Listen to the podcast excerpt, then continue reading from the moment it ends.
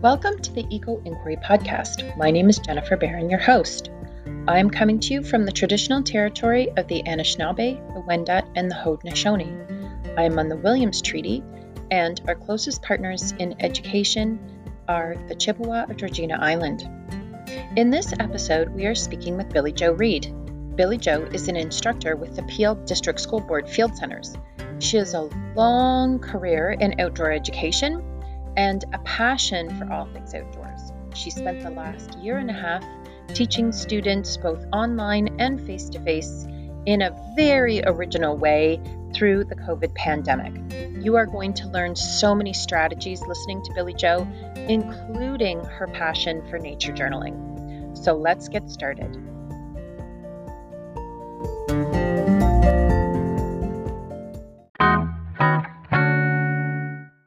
Welcome to the Eco Inquiry podcast. Today, my, be- my guest is Billie Jo Reid. Billie Jo is an outdoor educator with Peel District School Board. She is on the, the traditional territory of Treaty 19, which is the traditional territory of the Mississauga of the Credit. So, Billie Jo, welcome. And you and I met. Hi, oh, thanks gosh, so much for having me. You and I met about 10 years ago on a canoe tripping level two course in Temagami 10 years ago. Oh, Jen. Right? Yeah. Way more than 10 years ago. Way more, more than, than 10 years ago. Oh, I'm one of those Oh my gosh. Oh music oh my gosh. I think, I... oh, I just heard that. And then it's from the 80s. Oh, yeah, this no, is really no. This was longer? this was yeah, because I've been married for 10 years and I wasn't even dating my husband at that time. So I'm going to say it was early 2000s. So definitely oh, wow. bordering on 15 to almost 20 years. okay. So that shows how long I've been in the outdoor environmental ed game. And um, you as well. Yeah. And this is three children for you. So, you know, thank you for, for reminding me that it's been it's been a long time then, and it's really wonderful to have you on the show. Thank you so much for joining us. Well, thank you so much for having me. I'm really excited to be here. So, you know, you were well into outdoor ed when I met you, even that long ago. And that's my first question. What brought you to outdoor education and environmental ed? Yeah, that's a great question. So I um it's it's funny. I've I've always been a, a kid who was outside, spending lots of time outside. My dad was in the military, so we moved around quite a bit. Um, and I definitely remember when we were living on Vancouver Island, like you know, my parents were like, come home when the street lights are on kind of thing. And so we were always out. And I, I distinctly, I have a memory of being out in a pond in a pond. Like I can't even like fathom. I would never let my children do this. But you know, again, this is dating us because that was my childhood too. We just yeah. we just went out on our bikes. It was like an episode of Stranger Things, and Winona Ryder was like my mom. Come home exactly and i remember being up know? to like yeah. my waist in water mm-hmm. like collecting frog eggs and i was thinking why like nobody was worried that i was going to drown or anything and there i was out in this pond yeah. um and then i think you know like high school happens and i i kind of probably stepped away from uh, outdoor ed for a little bit but i went on a trip um, uh, to Europe on a cycling trip. And so that kind of was a little bit life changing for me in high school. And we went uh, for a month uh, and cycled around England, Ireland, and Wales. Uh, and that was in 95. And then in 96, there was an opportunity for me to uh, take part in a program called the Environmental Leadership Program um, at our school. And I was planning on taking it the year after. Um, but somebody couldn't go in. And so during exam week, the teacher called me at home and said, I want you on the program. And I was like, but I'm only in grade 11. You have to be in grade 12. And he's like, no, no, I can make those decisions and I want you in the course. And I was like, I have to do this because what happens if next year I don't get picked? And it was a at the time it was a four some uh, four credit semester long. Program. Just gonna ask you that. Who was your teacher that called yeah, you? So Bill Mitchell was uh, mm. was my teacher, and so uh, yeah, and I I jumped on it, and that course changed my trajectory in terms of what I wanted to do in school, where I wanted to go, and sort of all those kinds of things. And so then I met uh, like Bruce Hawkins, and uh, you know I got into canoeing, and then I was canoe tripping and guiding for. Was that up in Wahnapitae? Uh, no, I didn't go to one of. I never went to camp. Isn't that hilarious? I oh, never okay. went to camp. So, but he was attached to that camp, right? And then you did canoe trip guiding. Am I uh, am I thinking of the right person? No, I okay. Did. I'm sorry. He has that's okay. He has his own uh, company, PMH Outdoors. Him and his wife, and so I met Bruce through the canoe instructor that was working with our um class at the time his name is uh, john girardi and so we we like skipped school one day to go paddling and i met bruce and then bruce said hey the next summer so I think I was like 17, and he was like, I have these Irish uh, cadets that are coming over, and we need canoe instructors. And I was like, that sounds amazing. I think I need to do that. And then I just kind of jumped on um, with his company. And so I worked for him and his wife for the better part of probably 20 years instructing and guiding and i worked with wild women expeditions and really you know, yeah and a I bunch didn't of know other that about you. That's yeah, amazing. yeah and a bunch of other uh, places i worked for um, algonquin lakeshore catholic school board. They used to do canoe trips uh, with high school groups so i worked with them and so i just kind of bounced around in the summers from contract to contract to contract. Um, and then i started dating my husband and in oh my gosh, I don't even know, 14 years ago. So that was like 2006 or something like that. And um, we had actually met in college. And that sort of brought me back towards Orangeville. Um, and so I didn't know what to do. So the first four years, I kind of I worked at a, a local store here in town trying to figure it out. And then um, I quit and it was the best decision I made because it really pushed me to get back into the outdoors. And that's when I, I worked for actually YMCA Cedar Glen for about seven months. And then somebody passed along the job uh, description for PDSB. Um, and so I applied there and I started working uh, with them uh, on a part time basis, uh, which was perfect because I had my two daughters during that time. And then four years ago, I was able to get on full time. So it's been a journey, like, you know, sort of in and around, uh, but it's always kind of been in that industry probably since I was like 16 it's like the metaphor of a river, right? Yeah. There's twists and bends and eddies and rapids and calm spots. And yeah. like in my partnership with my with my husband Mark, I always think of it as like a river. It's never just like an easy and there's lots of portages that sometimes aren't yeah. easy. Yeah, yeah, it's always been, it's the, been um, yeah, know, the yeah. long-term relationship, uh, long-term canoe trip or um, metaphor for sure. Yeah, so yeah, so go back to high school for one second because you yeah. know my high school outers club was instrumental as well in um, guiding me towards environmental and outdoor ed, and that's such a formative time in our lives. I mean, you know, we had an outers club, the, high, the dedicated high school teachers on canoe trips to Algonquin and hiking trips on the Bruce Peninsula, and you know, and it was uh, it was an equitable thing. Like I couldn't afford, my family couldn't afford camp, and then mm-hmm. you know, our um, even student council sponsored me to go to Bark Lake Leadership Camp, and again, that outdoor experience was just instrumental me. And then I'm really curious, what did you take at college? What was the program? Yeah, yeah. So I went, uh, I went to Sir Sandford Fleming, and so I took Parks and Forest Recreation, which was a two-year program, uh, and then after that, I did a postgraduate diploma in uh, um, adventure tourism management. Originally, my thought was that I would own my own canoe tripping business, um, right? Um, but then once I had kiddos and things like that, it just wasn't it wasn't as sustainable as I was wanting to do. Sure. And it's so funny is that before I got into EL like ELP environmental leadership program, um, I wanted to be a teacher. I wanted right. to teach. And so it was really funny that an outdoor ed wasn't something that I really knew about. So it was really funny how those paths then converged.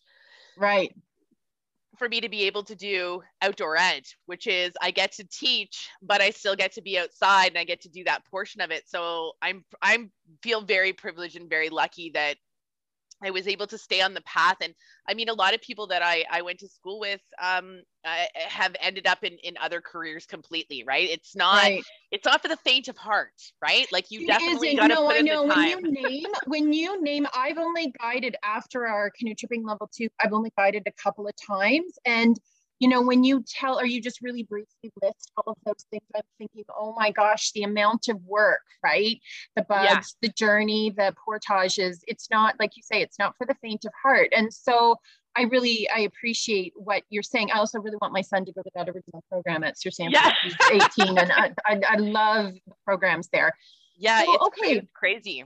Mm-hmm. So now you are an environmental educator and it sounds like the perfect combination of your skills and i love following you on social media. Um, you. you. do you do the most amazing work and thank you so much for posting a lot of what you do on twitter. It's incredible. So you know i kind of want to dive right into this current time. You taught outdoors during the pandemic remotely and then you brought environmental and outdoor programming into online classes. Billie Jo how did you do this? How, how did you do it well, I have to tell you, we all kind of said, what? Uh, you know, when everything, the world shut down last March, I mean, um, I guess a year ago, March, uh, it was pretty wild. We all, we all kind of said, okay, like, like, what do we do about this? How do we, how do we keep our jobs? How do we keep this going? Um, and so a, cu- a couple of things that we started to do was we started to do our website um, which has been um, awesome. And our idea was we didn't know how long we were going to be in this, and could we present a resource that was uh, not only going to help um, teachers, but also was it going to help support parents? Because at that time, the teachers weren't teaching yet either, right? Like it was just this weird, complete like shutdown of everything and the teachers didn't know what was going on and the parent like it was just wild this was right? march last year march I, am just going to yeah. interrupt for just two seconds just to clarify what is the name of your website and can you just briefly when you say we can you briefly just describe your team yeah, yeah. So the the website um, is uh, PDSB Learning Naturally. It's uh, we did it through Google. So if you put in PDSB Learning Naturally, uh, that will come up. Um, and so then yes, my my colleagues and I like we are a, a small knit team. Uh, so uh, Rob Ridley is our coordinator, and the rest of us uh, are, are there's about eight of us on staff full time. Uh, so it's a very very small uh, knit team, um, and and many of of us uh, have been there uh, for 10 years or longer. Uh, some people have been there for over 20 years. So it's a really tight knit group. We work really well together, and we kind of had to put our heads together and think, okay, what can we do? And, so we, none of you are actually classroom teachers. You're all sort of outdoor ed specialists no, year round. Okay. Yeah, well, yes, but some of them are certified teachers as well. Right. But okay. they they haven't they've chosen the outdoor ed route instead of uh, in the classroom. Some of them may okay. have done a small bit of in the classroom, but some of them are certified teachers. Um, so we started it with social media posts um, in terms of uh, like we had Mondays, we had Green Thumb Tuesdays, we had, you know, sort of scavenger hunt Fridays. We, we try to start it like that. Uh, and then by the time September rolled around, uh, we started talking about. This is September 2020. So September 2020. Yeah. Right. So just like we were like, okay, what are we gonna do? What are we gonna do now, this year? Yeah, because everyone's in school, but nobody can come to the field centers. And for the most part, we weren't able to go into the schools either. So it was this really weird dynamic. So it kind of started off slow. We were each given a family of schools. So myself, I had 38 schools that I was sort of their go to outdoor edge uh, person. So it started off by giving resources and things like that and helping out in any way we could. And then as that kind of went through, we, we started thinking, oh, geez, I wonder if we could join their Google Meets and like run programming. Well, yeah, I bet you we could do that.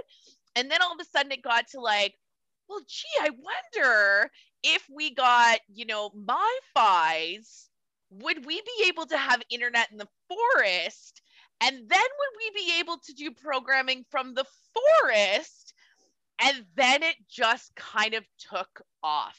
That's and amazing. So it was really awesome to be able to, because we had our own family of schools. And this is the first time that I was able to have this connection with students. Normally they come to the field centers for the day.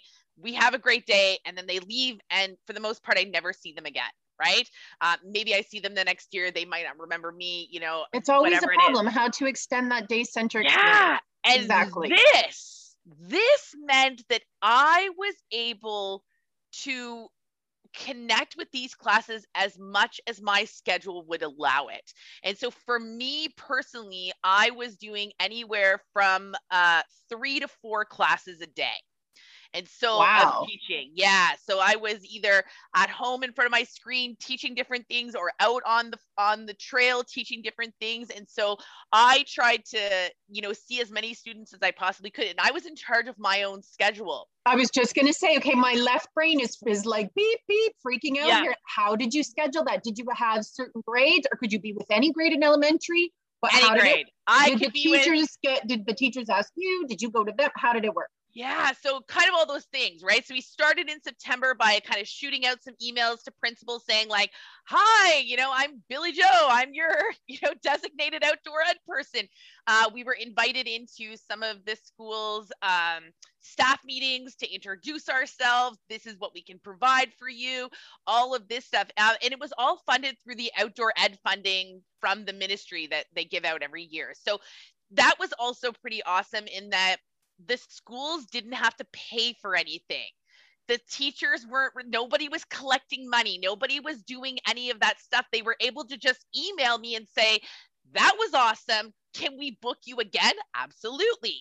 And so I booked in one hour increments. Uh, with kindergartens, it was anywhere between a half an hour and 40 minutes, sometimes an hour. We just kind of based it depending on the kindies because it's hard for them to sit uh, for that long but then I was able to also really work with the teacher to be able to develop some of the programs that were tailored towards them.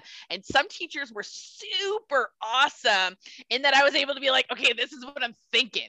And they were like, let's try it. And then if it went really well, I was able then to start offering it to other classes. That's so amazing. Was, yeah, it was amazing. And so we I was able to take some of the the programming from Project Wild and Below Zero and was able to spin them into other things. But then I could do stuff in front of them and then back it up with a hike, you know, as that next piece, which was like, so the connections with the children, some of these classes I've seen nine, ten times and so they'd be like, Billie Jo, you're here again. You know, this so excitement because we had got that connection and that nature piece together. And then the idea obviously is that my, you know, main focus was always to encourage them to get outside with their families, right? And so then I had kids like sharing with me their sit spots.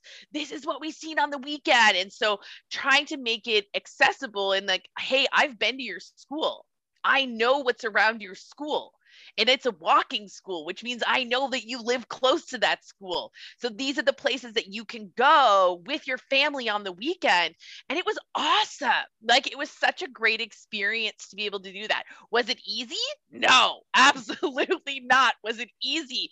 You know, is it as great as having students in front of me? No, but there's this other piece that we have always been missing and that was the connection that i valued I, I, valued even as a classroom teacher being able to see more of my students complex identities and have yeah. them bring those identities to the on to online in a way that is you know they have to leave their pets at home their siblings at home their parents at home.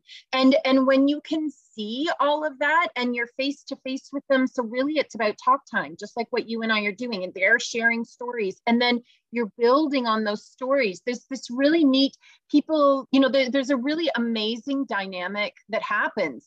It was amazing. And then because i was also working with an entire school I then got to know their siblings.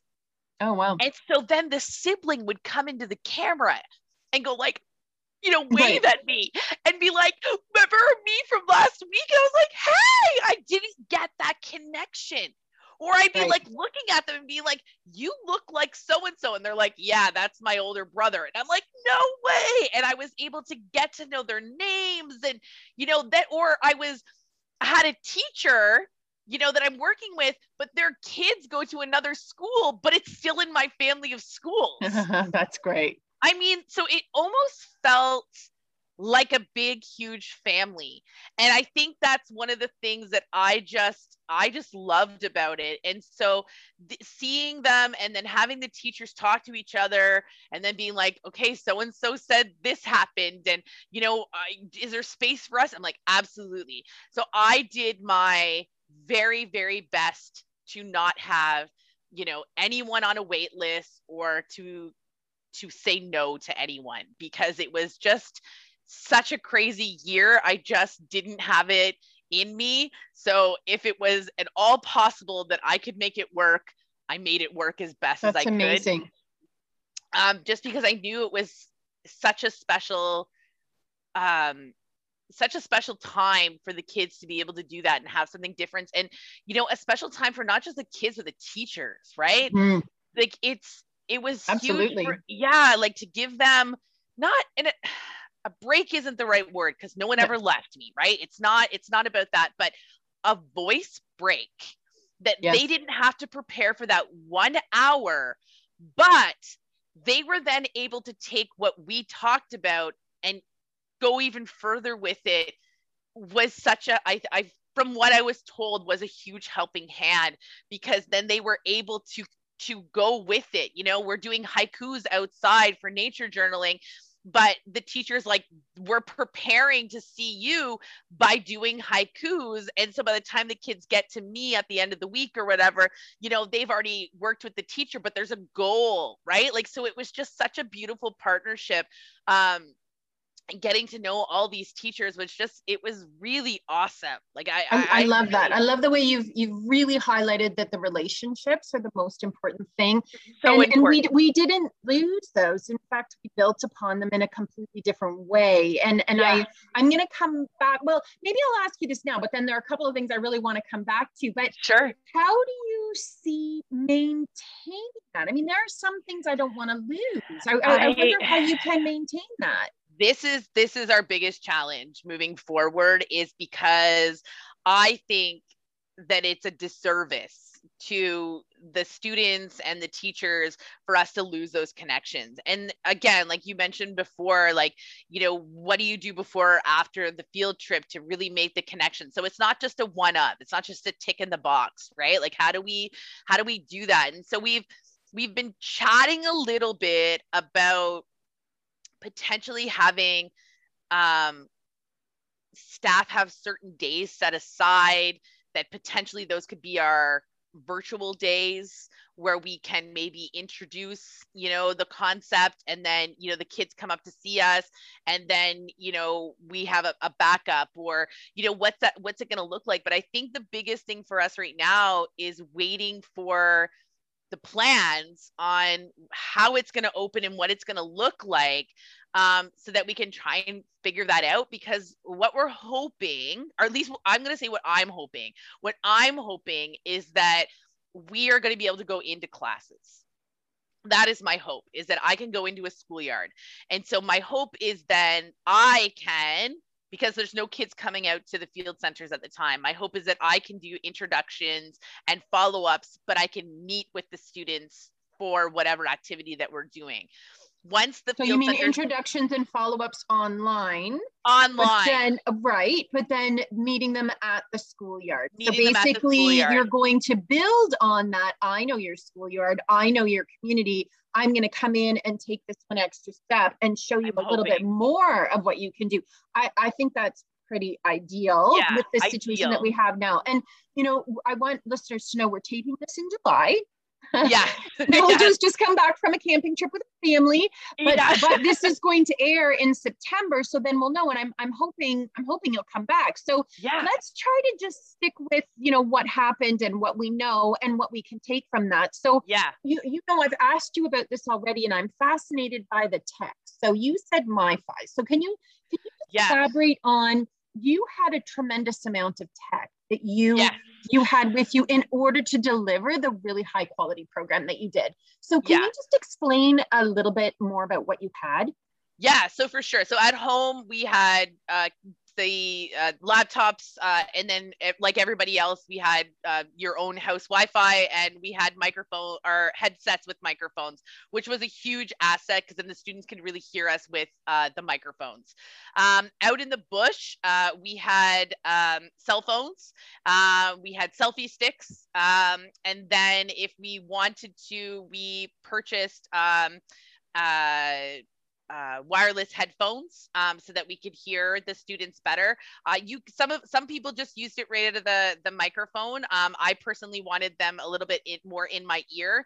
Uh, and then we had MiFi's as well, which is basically like a rocket stick. So if anyone knows what like a rocket stick is, that's when you can take your internet wherever. So basically it connects with cell phone data and creates its own hotspot and then you connect your phone to that hotspot. Um, and then we also had external battery packs as well um, to, for charging because your phone is not going to last for, you know, three uh, to four, you know, one hour uh, live streaming videos. It's just not gonna. It's just not gonna do it. My goodness, so how, have, how heavy was your backpack? Um. So, uh, well, that's the other thing. So, around. Yeah. So my backpack was one thing, but most of this was done between January, you know, December and and wow. you know whatever. So you're you're in like minus 30 wind chill. So yeah. a lot of those things we ha- like for me personally, like I made a cozy for my cell phone to try and you know keep it warm because I was really afraid of it if it freezing and turning off midway through. Um, so I had a little cozy that I made for it, um, and then my battery packs and my MiFi were actually in the chest pocket of my winter jacket. Um, but wow. I have to tell you, like not every day was like the most amazing, you know, streamings. Like, but it worked, right? Like it was, it right. was good. The other thing that we started to add to our repertoire was um, macro clip on lenses, which were like game changing, right? So when you clip those on to the camera, you're actually able to magnify into what you were seeing. This so is this, of your cell phone, you mean? The yeah, little clip on that you put on your little, cell phone so you yeah. can show the students insects or snowflakes or whatever. All of it. And like right. or slow motion moving of a snail or a slug with their retracting eyeballs. Like it was so awesome. And the kids are like freaking out. And it was great right? And so i, I think that was probably the main the main things that we kind of had um, uh, had with us. So yeah and i mean i added a few things extra a little bit later on. I added a um, a bigger tripod, um, and we have two parabolic mics um, at the centers as well. So I started using parabolic mic as well um, for doing sound maps and, and things like that, which was oh. like that's a whole other piece of. so you mean together, that's so. the big disc that you you yes. hold up, and yeah, and, and the students can hear the crickets and the birds. And- yes, yes unbelievable. And so we did sound mapping with that. So I incorporated that into the nature journaling uh, with many of my classes as a, a, mindfulness mental health piece. It was amazing. Was amazing. Okay, so that's what I want to jump to next. So the programming, when you say you worked with the teacher and then the teacher built on it, and you know, I remember early on in the pandemic, Dr. Tam said to educators, that for the mental health piece, she suggested journaling.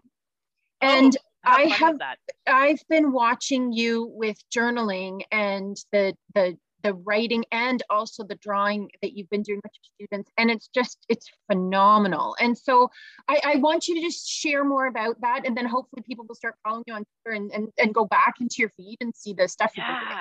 So, nature journaling is something that I've always been interested in, and I've always tried to figure out ways to like incorporate it into programming that we're doing at the field centers. And I've always journaled when I went away on a trip.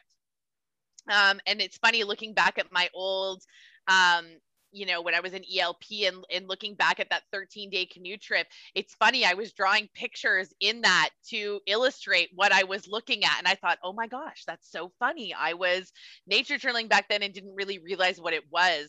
Um, and so oh, I think it was around the end of August, September on Twitter. I came across um, a, a post somebody was posting stuff about nature journaling. And i was like what's this? Right? And so the biggest thing i never found was like a really concrete way of teaching it that made sense. And through that feed i came across john muir laws yes um, and he is yes. Uh, everybody calls him Jack, uh, and so uh, I'll refer to him as Jack moving forward. But his his full name is John Muir Laws, uh, and he's a gentleman out of California, and, and he just changed me again like talk about one of those pivotal moments of just like like light bulbs oprah you know you know uh, you know light bulb moments kind of thing. And it was just like this is it. This is what i've been looking for uh you know with nature journaling. And so he has this amazing way of teaching it. And so the idea is it's, uh, he calls them uh, two triads. And so the first one is words, pictures, and numbers. And the second one is three statements of I notice, I wonder, and it reminds me of. And together, those three, those two triads kind of interlock and connect together. And so I reached out to him on a whim, thinking, what are the chances of this guy ever emailing me back? Well, he did. And he is literally the most generous and just lovely human that I've, I've ever met and invited me to the Nature Journaling Educator Forum, which takes place uh, every Wednesday afternoon for our time. It's at three o'clock. And you can find the Zoom links on his website. And I started joining and it just changed my mind. It's like a PD session every week for or every Wednesday for an hour and I am like nature nerding out with these educators from all over the world all about nature journaling and I just I couldn't get enough of it and the more I learned the more I was like this is a tool it's not a one up. It's not like, oh, I did nature journaling already with my kids. No, this is like the kids have a nature journal and you know i you always talk about everywhere i look there's math outdoors. Take your nature journal with you and now you're recording it right? You're looking at the patterns you're making fractions or percentages about the colors of the leaves and how they're changing measuring the height of things. What is it doing in terms of change over time? Like it's just it's wild. And now you're adding language to it right? So you're writing poems you're using your verbs. Like you could do a whole thing on adjectives all in your nature journal right? Like it's just it's a tool that the kids get to be creative. And you know from a mental health perspective it is such a blessing to sit with a piece of nature for a little bit of time and not to just sit with it, but to look at it with different eyes. You know, the statement I notice, and you're going to use your words, your pictures, and your numbers. And it's not about a pretty picture. If it turns out to be a pretty picture, awesome, but that is not what this is about. You are drawing it so that you can remember what it looks like, right? It's all about, again, helping students curve that thing where you know we learned something and 20 minutes later we forgot 50% of what our teacher said now it's in your nature journal and so you can go back and look in that nature journal and it actually helps the students to remember what is happening right there's also a sharing piece to it as well. So you get them to do it, and then everyone gets to share. And you know get to be excited about the questions or how they you know decided what their layout would look like. And you're teaching these kids how to ask these amazing questions. And then is there a question that needs to come before that question or a question that needs to come after that question or some other you know kind of connection? And it really blew my mind this year how much that is needed in school as, so as you've just you've taught, you, tool. Yeah, you've you've taught you've touched on so many essential pedagogies of environmental ed, inquiry based, integrating the curriculum, the math, the art, the language. But I do want to go back to because of the context that we're in right now, you know, I want to go back to that shift in your mind and in your heart that happens when you're sitting in nature, you're drawing, and Um, and you know, Betty Edwards uh, classically has that book drawing on the right side of the brain. So I'm I'm wondering if you can actually think to your own experience for a moment of what happens to your mind and your heart when you can you actually tell when you're making that shift to a creative head and heart space? How what happens? It's so interesting that you say head and heart. So there's another woman that i've met through nature journaling and her name is beth ann burton and she's out of australia. Um, and she says that it's about the head and the heart. Do you journal from your head? Do you journal from your heart? Or do you journal from both? Um, and for me, I would say that I started out as head right? Like definitely, yeah. like I was like a lot of us do. We're we're like, stuck in that. Yeah, that and I was like yeah. really into it. And then as I've continued, and I think this is the really important piece, is that I nature journal on my own time. I and see I you doing it with your daughters too. Yeah, yeah. Yes. And I think that you can't, I feel that it's not something that you can just integrate into the teaching if you are not, if it's not a part of your own practice. And it mm. doesn't mean that you're nature journaling every single day, no. but you need to be able to have your own experience to be able to bring that in to the classroom to make it an authentic piece with your students. And so uh, what I was doing was I was asking the students at the beginning, uh, before we started, I said, Can you represent your emotions using an emoji? And I actually stole this from my colleague Sabrina. And uh, I thought, That's awesome. Right. And so then what I did is after the hour was done, I said, Now I want you to represent how you're feeling with an emoji. And I want you to notice if it has changed. And for the most part, not always, but for the most part, students felt calmer. They felt happier. They felt more engaged. They felt more excited. There was a peace or a calmness to them. And I think that's where the heart comes into play. One student uh, who had been struggling in online uh, you could tell she just wasn't sure about me being there. And she was like, oh, she was asking me all these questions, and I could hear in her voice that she was just not into this at all. About halfway through, I seen a switch, like a light bulb switched. And it was like I wasn't I didn't have expectations on her. There was no expectation for her to do it right or do it wrong because it's nature journaling. There is no right or wrong. It is your creative layout, it is your questions, it is your I notices. I, as a facilitator, cannot tell you that you did it wrong. I can't. That is your brain on paper. And it was amazing to watch. And she said, I have to tell you something. And I was like, okay, sure. And she said, This has I've never had as good of a day at school as I did today with you. That's and beautiful. I thought, wow. And the teacher emailed me later and she says, I don't think you really understand just how profound that was because she has been struggling being online. And it was like uh, a light had clicked for her that there was an outlet that she could use where there was no expectations right? You know, I Billie Jo, my students at the end of the day, and I stumbled on this as well, they asked to draw and have little drawing tutorials with calming music. Yeah. At the end of the day, every day. It, it, they they they wanted to do that more than I mean they still wanted the breakout room at the end, right? To yeah. talk with their friends.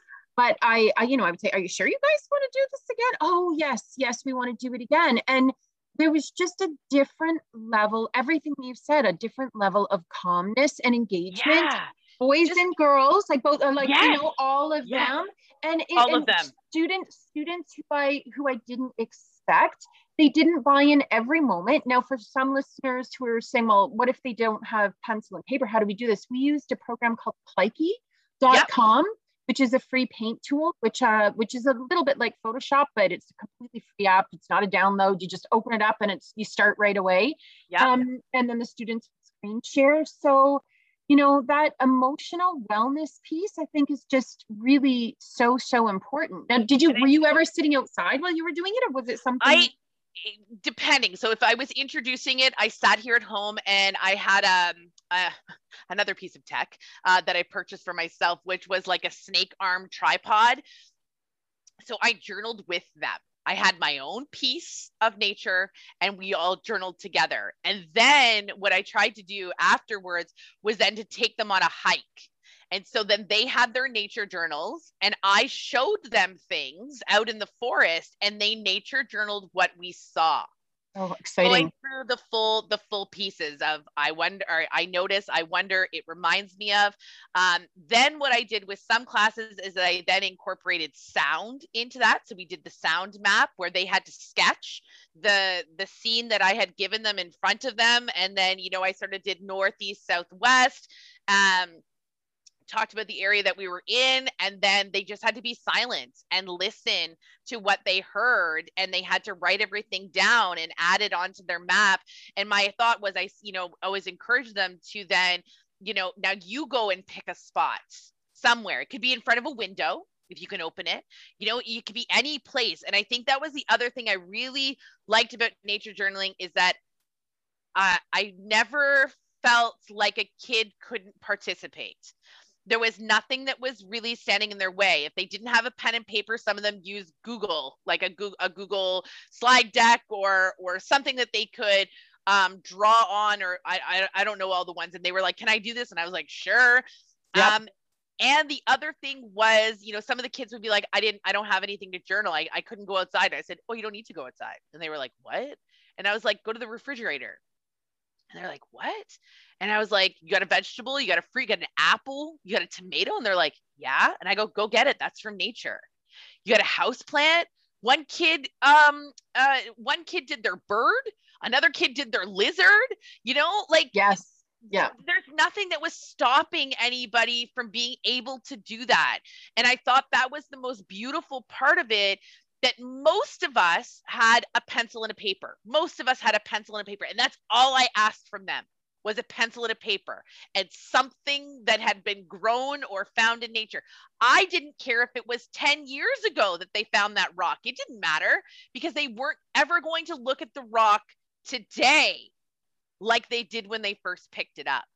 And that that part right there was the beauty of it because now you automatically create a connection with something that you spend time with and that you look at in a different way and you start to ask questions and you make connections to other things in your life. And i think that's where the it reminds me of piece really comes into heart as well is that the it reminds me of i never i said you know what does it remind you of? It could be a thing.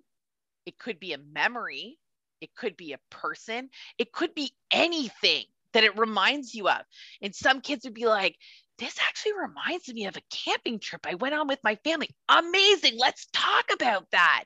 You know, and then I would get so excited and you know, you could see the kids, you know, I, I, would always give everyone time, like, okay, everybody share some of the I notices that you had. And some people were, you know, a little apprehensive. Uh, if they were in the older grades, they were like, oh, I'm not really sure if I want to participate. But I said, oh, the chat is open. The, the chat is open. Oh yeah. my goodness, the chat went crazy. Some of the conversations that I ended up having once people kind of realized again that the expectation wasn't about being right or wrong, all of a sudden people's guards started to come down. And I thought that was the most beautiful part because then all of a sudden, like these big ideas, it was a grade seven or eight class and the one kid was like i feel like you know he he had something that was like encapsulated in something and he was like i feel like this is society and how we're like encapsulated and i was just sitting at my house going what deep ideas and these these kids need to talk they need to they needed to talk it was it was awesome we went That's amazing. in another grade eight class we started talking about like big world things. And you're just like, I just sometimes sat back and I was like, I'm just going to take this in. And the kids yeah. just let it because it why opened the doors for so many things. Billie Jo, we, with your relationship with the teacher, you mentioned something about haiku. And so, you know, yeah. obviously you're connecting to science. So we both would love to put the arts in STEM, right? Science, yeah. technology, engineering, and math. Because I mean, I always think of Leonardo da Vinci, right? Yeah Leonardo da Vinci was the ultimate STEM art, science arts person to me. And the only way he was able to innovate was through drawing. And yep. the kind of drawing that you're touching on is this observation or seeing things in a different way, which makes that mental shift to the right side of our brain where it opens up our heart. It kind of decreases a little bit of that incessant ruminating and logical thing planning that we constantly have worrying, worrying, worrying. You know, when people say they try to sit down and do this, uh, like a mindfulness activity, the kind of drawing that you're talking about is in essence a mindfulness activity. Totally yeah. And I think telling the kids, like, it's not about a pretty picture, but then, you know, saying to them, like, if you're not a great drawer, so draw a simple sketch, but get in the pieces that you notice. Exactly. As soon as, soon as you start adding arrows and mm-hmm. labels to things, it's not a drawing anymore. It's a diagram. Yeah. It's a diagram, right? Yes. And so if you're not a phenomenal drawer or you're feeling fearful about that, but you really love your words, then game on. Yeah. And so you've touched on the power of sketchnoting too in that link link to memory. Yeah. So if we could just go back then for one second where you're encouraging then the teacher to build on haiku, uh, which I love. In fact, I think in haiku and sometimes it's very annoying because my brain goes back to haiku, but I, I, I constantly am thinking in haiku, the haiku yeah. pattern. So so tell us how did you work with teachers with that that literacy piece? Yeah, so it came naturally. So again, I was on one of my nature journaling forums, and they had somebody uh, come, um, uh, Beth, who works close with uh, Jack and and helps her or helps him run uh, his website, things like that. Well, she's a poet, and she came and did haikus with us, and I was always like, I don't do poetry, writing's not really my thing, you know. But again, once I did this, I was like writing can be my thing. I Isn't it uh, lovely that you learned along with the students and yes. you had that kind of yes movement from discomfort to ownership? That's yes. amazing. And the same thing with my art. I hadn't I hadn't done art since high school. And I was like, I I don't know if I can do this. And it was freeing to just be like, it doesn't matter, Billie Jo. It doesn't matter. It's not about a pretty picture. If it turns out to be a pretty picture, great. And so, you know, Jack would always say things in in those different forums like drawing is a skill. The more you do it, the better you get. Like anything and you I practice. Thought, yes, like I'm not people aren't just naturally born being able to draw. It's because they like it and they continue to do it that they get good at it. And so it was kind of the same thing with writing. And so I thought, I can, I can do haikus. I can I can do this. And so I thought, I'm going to try this out with a grade five group. And next thing you know, we did, we, so we had done nature journaling, our introduction. We had done um, a few other things. And then we also did the hike where they nature journal were on the hike. And then we took the concepts, right? And so what are we noticing about the trillium? Okay. What do we notice about the trillium? We notice it's white we notice that there's three petals. We notice that there's yellow pollen. We notice, we notice, we notice, we notice. Okay, great. Let's write those down. So everybody's scribbling them down in their notebooks at home. What does it remind us of? Everybody starts writing it down. All right, let's build a haiku. And we did it together. Yes. And that I think was like huge because we took pieces from everybody who was contributing. And sometimes we had so many contributions about one thing, we ended up writing several haikus about one flower or one insect or one snail. And that's the piece that I really loved about it. And again, it it was cross-gendered and it was um, i also worked with um, actually the first time i did haikus was actually with um, like i believe it was like a comms class and so these are kids who you know are are a little a little slower a little bit delayed in their in their learning. And i did nature journaling with them and i said to the teacher like do you want to give this a shot? And we had done a we had done a, a hike and i said what, what do you think about haikus? And she was like let's do it. Unbelievable. The most unbelievable session. These kids, it was like you could see their confidence growing to know that the words that they were speaking, that they had this to contribute. Uh, this class I worked with I don't know, must have been like eight times or something.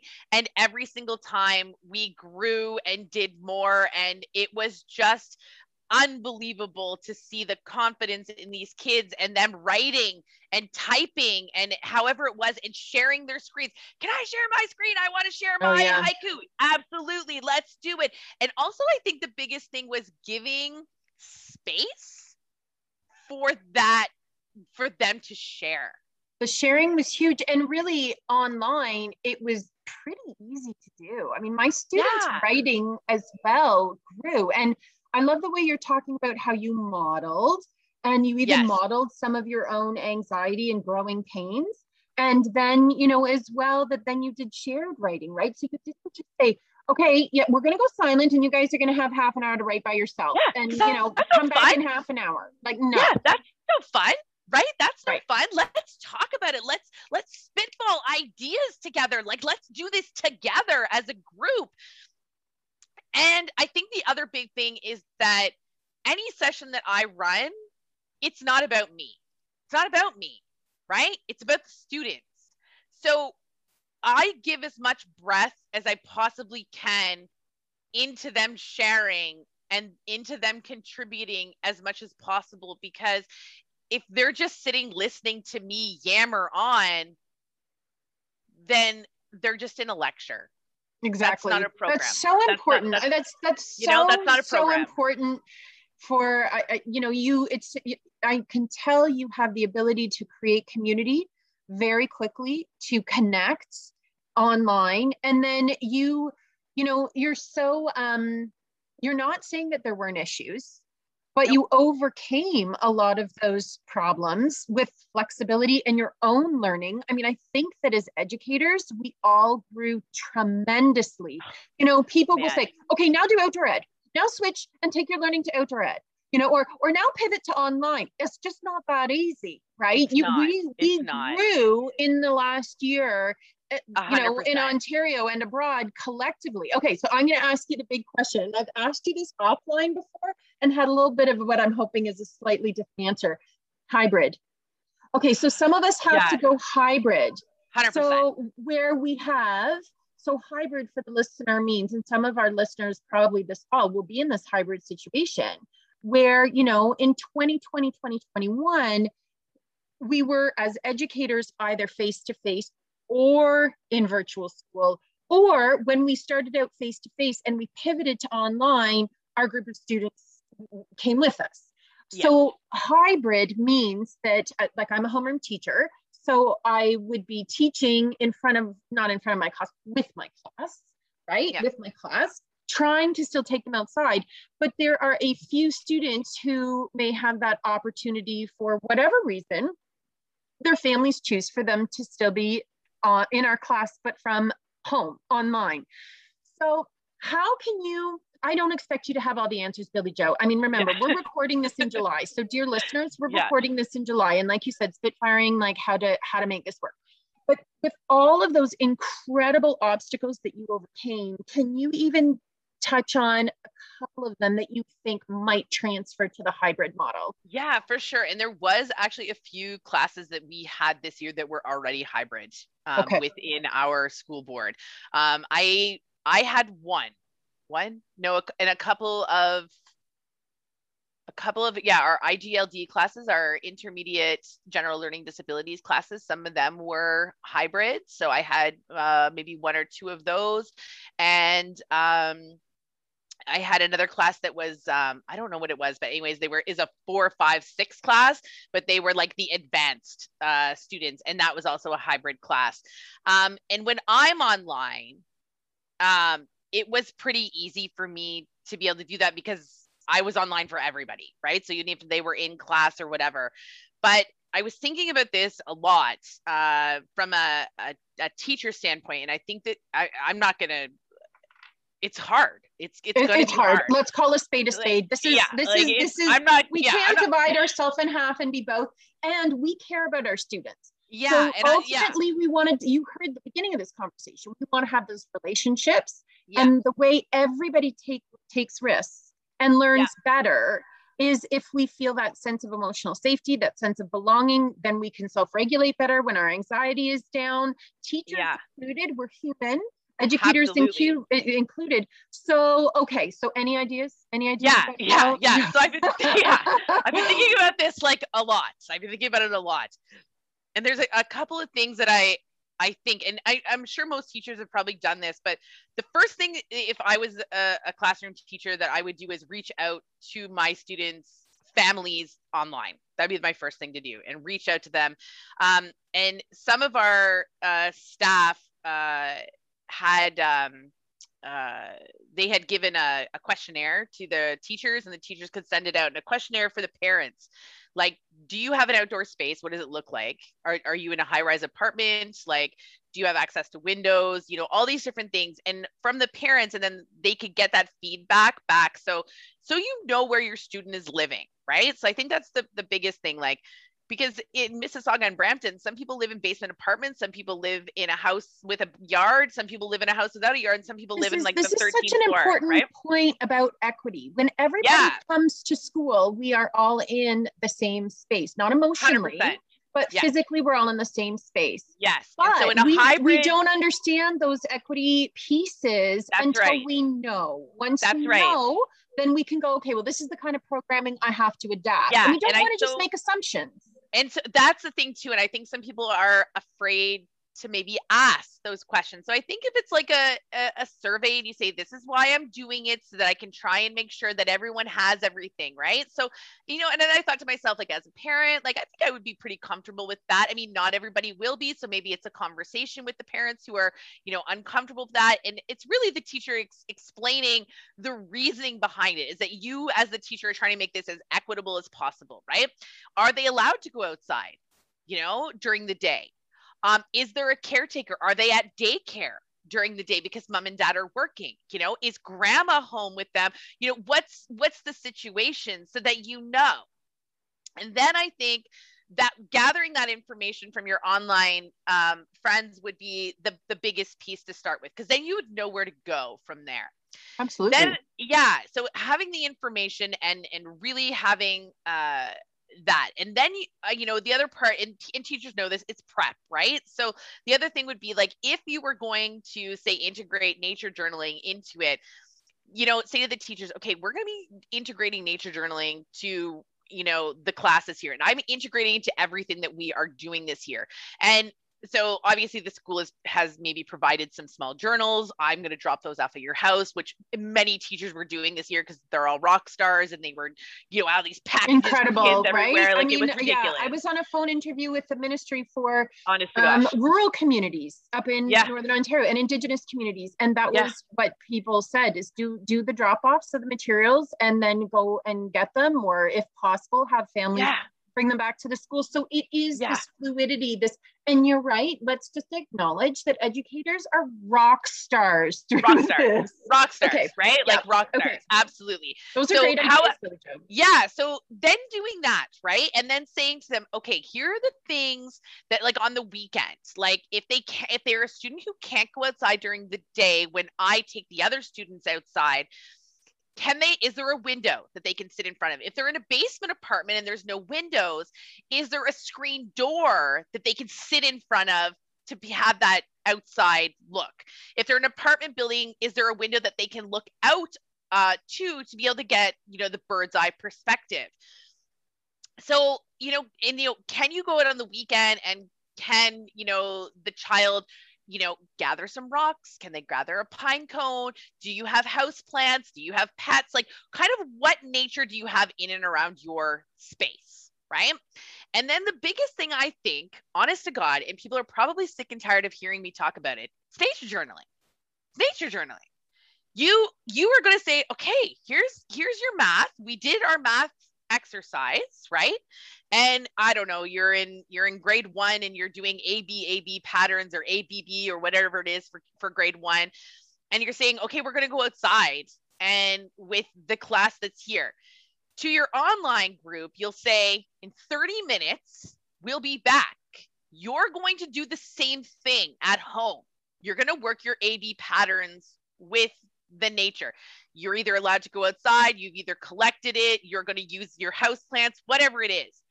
Then I think the biggest piece for me is the coming back together to share the experience. Can I just add on yeah. one thing? Sorry, yeah. I, the coming. So I, I, don't know if you've noticed, I've been doing these eco inquiry little videos. So yeah. you could have, you know, pre-recorded some YouTube videos where yep. you're if the child says, but I don't have anything, you yep. could you could do a little nature walk pre-recorded so that you're you're even with your cell phone. I, I take my videos with my totally. cell phone. It's super totally. low tech. And you know, you could show the image of that fall leaf on the ground. Absolutely.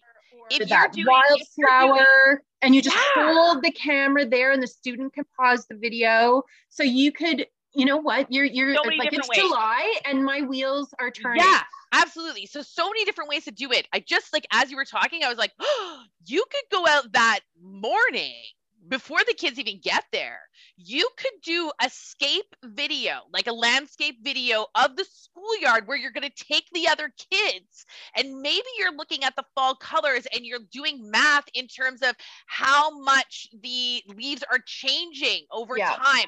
And they're journaling that you post the video for the kids at home. They're now seeing the exact same thing exactly. are there. You, you have and, it with your virtual choice board where you've yeah, got your little youtube yeah. lesson on your math concept absolutely and then you've got your video it. now this is prep right? This yeah it's prep. it's prep, prep.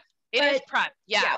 But then you um you but if you have your choice board ready to go and you've just done that even if you did it the you just before, put the youtube link in it's not that hard you, you, just drop the link in right from that yeah. morning or whatever but then it's the coming back and i yes. think this is the big thing is the coming back and letting the kids who are online share their experience about what they see seen or saw and this was one thing with um with the journaling and i said to the kids you know don't feel bad it's not it's not a bad thing if you live in a basement apartment or you live on the 30th floor of the of the apartment building because it's your perspective.